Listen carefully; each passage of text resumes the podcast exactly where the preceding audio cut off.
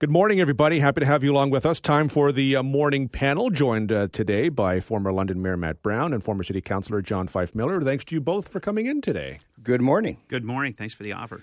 I wanted to uh, start by talking about this poll that came out uh, yesterday from uh, Leger and the Association of Canadian Studies asked people if the level of crime and violence in their communities has changed over the years.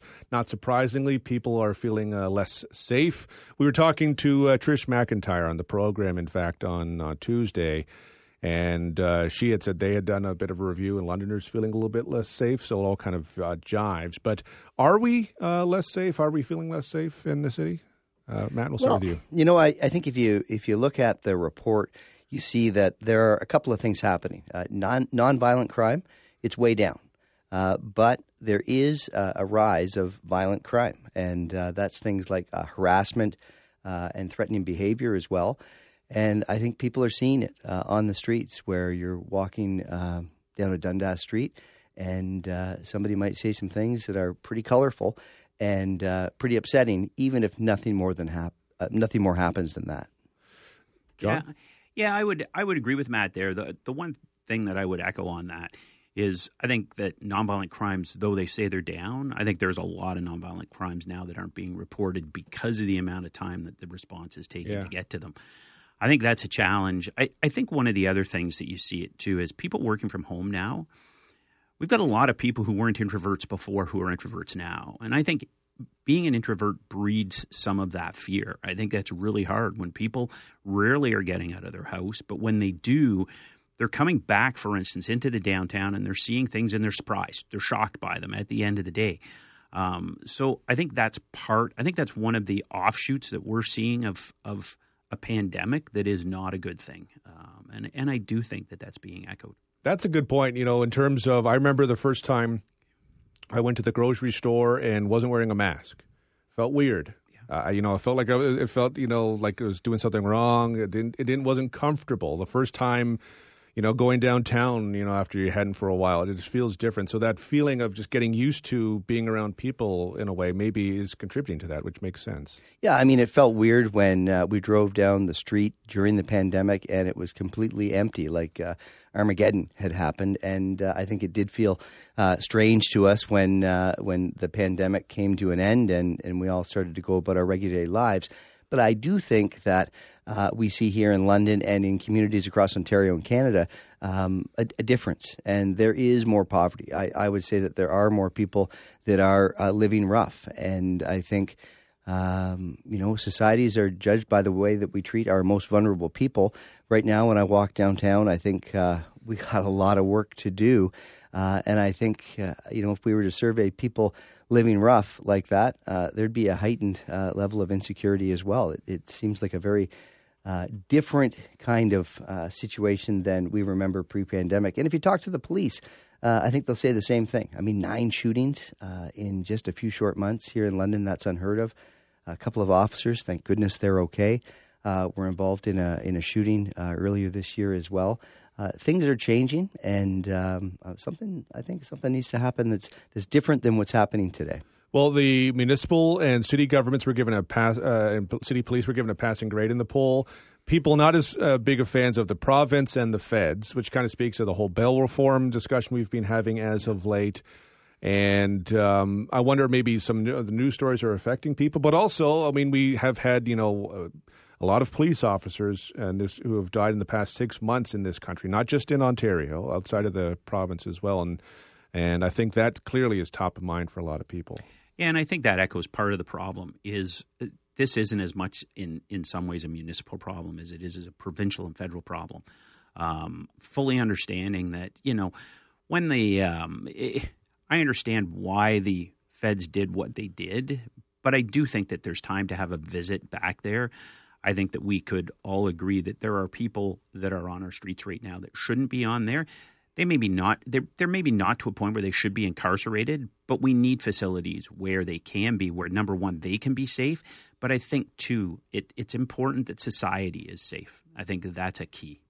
Everyone deserves to be safe. Correct. Every single person. It's really interesting. You mentioned that police and municipalities are they're seen to be doing a great job in the survey, uh, and then you have eight out of ten uh, people involved in the survey saying that uh, the province, the federal government need to step up, and eight out of 10 people saying that uh, mental health uh, resources uh, need to be brought forward, you know, Yeah. by those two governments. And uh, like I say, when you get a survey uh, that's eight out of 10, eight out of 10 people walking in the same direction, something to really pay attention to. I wonder what role social media plays in how safe people feel or don't feel, just from the standpoint of you see sometimes the story on Twitter, on Facebook, you might see it on Instagram, maybe you have friends who share it, it's commented, the algorithm puts it back up to the page because it's getting a lot of attention.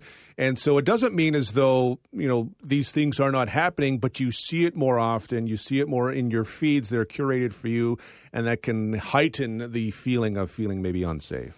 I would agree, and I and I think part of that is the repetition of it, right? You know what? I think one of the things when you read this survey, I think if you survey survey me enough times, sooner or later I'm going to tell you I feel unsafe. Yeah. You keep asking me, I'm going to tell you sooner. It's I'm going to hit that point. But when you look at these over and over again, I think what it does is, and I'll, I'll use downtown as a prime example. We've all been to events where people say, I don't go downtown anymore because it's not safe. Events like this reaffirms their position. And that's what we don't want at the end of the day. I walk through the downtown every morning. I find the downtown safe and it doesn't bother me. But these, to me, that social media, what it does is it just reaffirms people and digs them in deeper to, I told you I was right.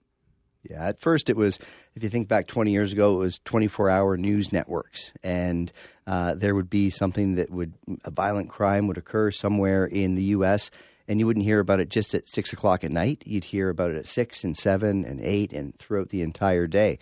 Uh, so it amplified uh, a single crime, but maybe made it feel like it was bigger. And, and social media is probably that leveled up by a factor of 10 or even 100. Uh, and the algorithms, as you point out, Devon, uh, bring forward the things that um, make us click uh, to look at whatever it is that, that they want us to look at. So we do have to be conscious of that as well. We continue on with the morning panel, uh, joined uh, this week by, or today, uh, by former City Councilor John Fyfe-Millar and former uh, Mayor uh, Matt Brown. Uh, I want to shift the focus from crime to maybe something that make people want to do violent crime when they hear it, because people get very passionate, very angry with this, which is leaf blowers. There was a very minor update at a city committee yesterday. Uh, there is a report in the works uh, at London City Hall about what to do about uh, gas powered uh, leaf blowers, uh, but it's not just leaf blowers. I look at the city of uh, Ottawa. They are using electric lawn and yard equipment now. That started last summer. This was after the National Capital Commission announced a ban on the use of gas powered leaf blowers, line trimmers, hedge trimmers, small chainsaws as well, that started April 1st of this year. So, um, should we be banning leaf blowers in London that are gas gas powered? Okay, so so I think that sort of tops this off. Is it gas powered? Is it leaf blower? Because I can tell you in Ward 13 when we started to have this conversation, it wasn't as much about the gas power. It was about the noise of the leaf blower, which when you're using an electric one is just as noisy. Yes, it is. and it's about the courtesy of what time it's being used at during the day and that was a big thing here you know that people are out blowing leaves at 7.30 in the morning. And again going back to our original conversation of people working at home now all of a sudden i'm working from home and i've got somebody blowing leaves. So i think there are two conversations here but i found a lot of this conversation was around the noise and the courtesy of using it There is quite a bit of pollution that can come from the gas. I was reading last year. It kind of surprised me, and the the noise, like in terms of how loud it truly is, uh, also loud. I will be I'll, before I turn over to Matt. I will say I do have a leaf blower. I was considering using it yesterday. I was, it's got a mulcher as well, uh, which is what I, I like about it. I didn't because I was too lazy, but I'm probably going to do it today. I also, for my uh, 20th anniversary at Corus, uh, they gave me a gift, which was I got to pick it. It was a uh, a power washer, which I have not used yet, but I also plan on using. So, but it's it's also not gas powered, but it I'm sure is extremely loud. So, Well, yeah, and make sure you protect your hearing. Yes, Yeah. What? huh? I'm in radio. I don't have any hearing. Yeah, I think there are you know a couple of conversations here. You know, one is noise pollution, uh, the other is uh, greenhouse gas emission, and these types of engines, I understand, are, are twenty times uh, more polluting than uh, say a, a vehicle with a catalytic converter. So that that's important. But I got to tell you, when I saw uh, the question uh, come forward, I thought, oh my gosh, is this ban leaf blowers? Because anytime I see a municipality thinking about banning something, I shudder, right? I think about uh, banning carburetors uh, or um, it's very difficult to do. Uh, this is going to happen over time. I think you're going to see people move from fossil fuel designed uh, equipment to battery powered equipment. At home, I have a very small lawn. I have a battery powered lawnmower and a battery powered weed whacker. City has 440 parks, countless boulevards. I don't know if the technology is actually there yet. Sounds like Ottawa's onto something. And you can bet that city staff, once they see they can move in, in the direction of uh, a, a renewable uh, energy, uh, they're going to come forward with, with reports to do exactly that. What you do about the noise, I think John's bang on. It's about uh, you know time and place, you know, and uh, what's appropriate. Uh, if we got into banning these things for private sector businesses, that's an entirely different discussion. Well, the respect thing is true. Like if you're cutting your grass at seven o'clock in the morning on Saturday, uh, we're going to have uh, we're going to have problems. Yeah, I'm going to say out of all three of us, you're the only one that when you're getting up to come to work in the morning, you're not worried about any of that stuff. but, but midday for Devon. Yeah, exactly. But I think Matt hit hit the nail on the head too. Over time, I think this will just change itself. Um, one of the things we found, and uh, uh, Miriam Hamu and I, when we looked last year, we looked a lot and had conversations with a lot of the larger landscaping companies who had already changed over and or when their products were coming up were changing over to electric. And I think you're just going to see that will there be availability in the future for a gas powered leaf blower? Matt, I think hit the nail on the head. Probably not. I think it's going to be electric. It's important for us to be on the cutting edge of technology uh, you never want to be on the bleeding edge yes. of technology, yes. if you know what I mean. Yeah.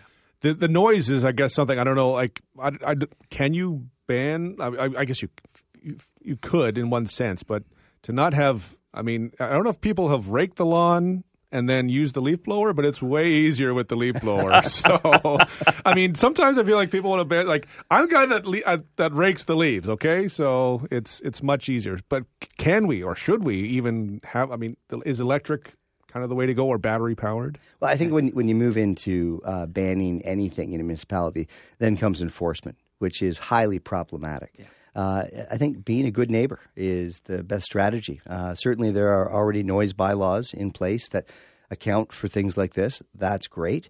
Uh, and then also just recognizing, you know, knowing your neighbors, you know, who works nights, uh, who works days, and when's an appropriate time to do this. It, I know personally if I hear a lawnmower or a leaf blower or uh, loud music uh, at 6 a.m. on a Saturday, not really a happy camper. And uh, so I think that's what it comes down to is just uh, recognizing that we live in a community and, and uh, noise can be annoying and there's an appropriate time and place for everything. Agreed. 100%. One of the reasons I like this, and we are almost out of time, is it's one of those quintessential municipal issues. You know, St. Thomas was just talking about backyard chickens. We don't need to get into that, but I mean, that that whole came about because a resident wrote the city and they wanted it discussed, and they discussed it. You know, we've that's happened here in London. We haven't gone backyard chickens. I don't want backyard chickens personally, but it's these are those quintessential municipal issues that people care about and want discussed and, and heard. Absolutely, and and I can tell you the backyard chicken story did come up this year when we went door to door in one oh, area. Really? I had one person who said, "You know what? I'd really like to have backyard chickens." So. Oh boy! well, and councils need to stay focused, and that's it. You, they they don't want to major in the minors, and I think that that's a really important thing to keep in mind too. Yeah. That's a good way to to end the segment. Appreciate you both coming in today.